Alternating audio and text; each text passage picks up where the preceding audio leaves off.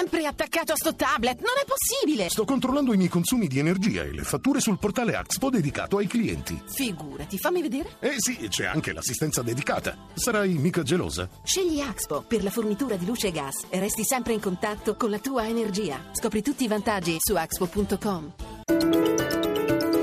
Radio 1 News Economy.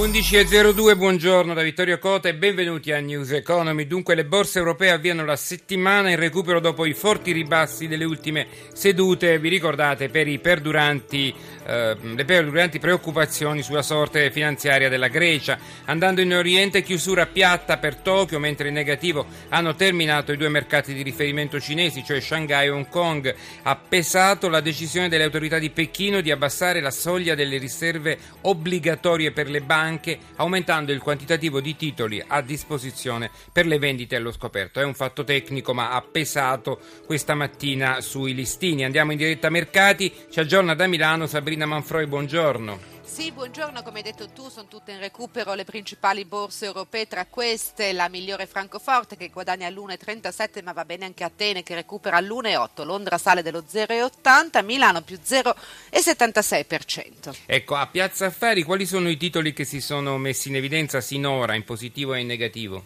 Beh, decisamente recuperano i bancari che avevano perso maggiormente nelle ultime sedute. Unicredit più 2,67%, Maglia Rosa seguita da Mediolanum più 2,40%, Ubibanca più 2,26%, Popolare Milano più 1,8%, recupera anche Moncler più 1,26% e Mediaset più 1,14%. In calo invece oggi Ferragamo che perde lo 0,6%, giù anche CNH che paga però lo stacco della cedola meno 0,38%. Andiamo all'obbligazionario, abbiamo uno spread in risalita o è stabile? È in, dec- in, lieve calo rispetto alla chiusura di venerdì, siamo a 136 punti base, il rendimento decennale scende all'1,43%. E infine il cambio euro-dollaro? L'euro invece resta debole sul dollaro e scambia 1,0760. Grazie a Sabrina Manfroi dalla redazione di Milano e veniamo ad un altro argomento, parliamo di mutui. L'ABI che riunisce, lo ricordiamo, le principali banche italiane, tutte le banche italiane, ha assicurato al Premier Renzi che tutti coloro ai quali verrà applicato il nuovo contratto a tutele crescenti potranno ottenere un mutuo per la casa fondamentalmente. Il Premier ha invitato a segnalare a Palazzo Chigi le banche che invece lo negano. Su questo tema Giuseppe Di Marco ha sentito il responsabile di prodotti e servizi privati BNL, Francesco Pagliano. Il contratto a tempo determinato per noi non cambia a seguito del, del Job Act quindi il contratto di tutele crescenti verrà valutato esattamente alla stessa maniera come valutavamo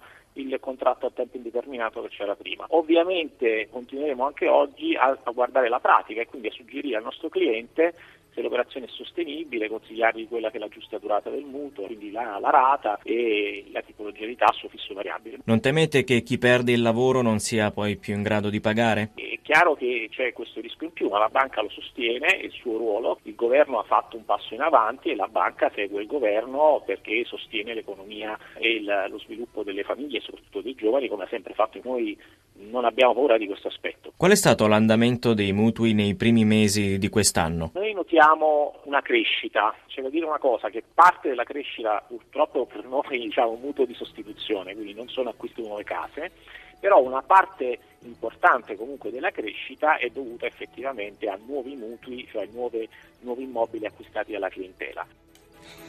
Abbiamo finito il programma a cura di Roberto Bippan. Vi ricordo che News Economy torna nel pomeriggio con l'edizione del pomeriggio. Ringrazio in regia Alessandro Pazienza e mm, Cristiana Pini per eh, l'assistenza. Buon ascolto da Vittorio Cota. Radio 1 News Economy.